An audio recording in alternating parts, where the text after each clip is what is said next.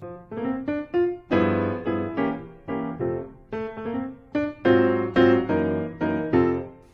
，Hello，大家好，我是 Tasvi 的嘚高，也是一个三年的 HDR 五党党徒。大家好，我是振宇，是另外一档播客《无业游民》的主播。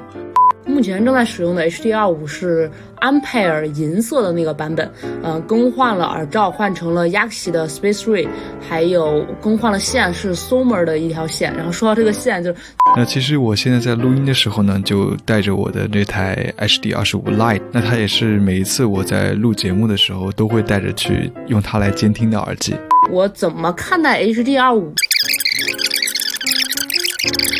我自己之前也买过常规版的 HD 二十五，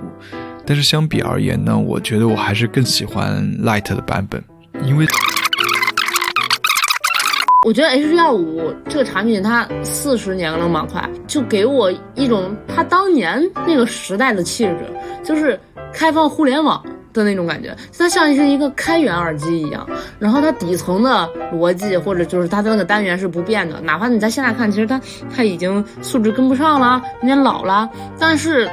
就是你永远可以在它那个基础上，你给它。变化，要么就是你很信任它，你把它当成一个靠谱的输入工具；要么就是你就去尽情的去折腾它，然后在这个过程中，你享受到发烧耳机这个本身就是你把它不当成工具而当成玩具去折腾它的一种乐趣吧。我自己持有 HD 二十五的时间其实不算很长，也只有一年多的时间嘛。呃，那么在这一年多的时间里面呢？呃，我地方是没怎么去了，但是我自己生活的城市和我自己的生活呢，其实也都发生了很多很多的变化。有的时候会觉得很沮丧、很无力，也很苦涩。